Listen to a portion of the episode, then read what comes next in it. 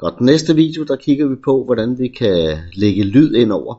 Så jeg kan jo sagtens have noget tekst og nogle billeder, og så kan jeg bagefter øh, lægge noget lyd ind over, sådan så jeg sidder og forklarer, hvad er det, der står på den her tekst, eller hvad er det, det her billede øh, gennemgår.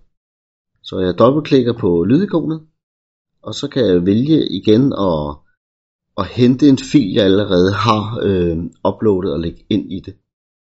Øhm, jeg kan også lægge en subtitles på, så jeg kan altså hente subtitles filter ind og lægge.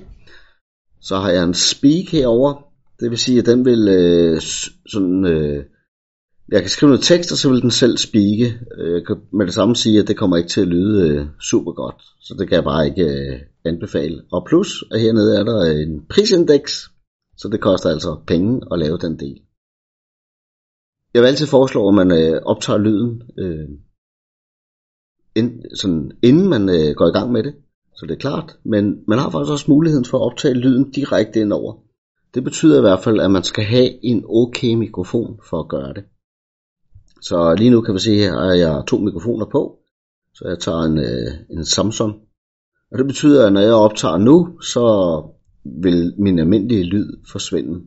Øh, men prøv lige at optage et eller andet ved at trykke på record. Så beder den om tilladelse til at få lov til at bruge min øh, mikrofon. Det giver vi lov til.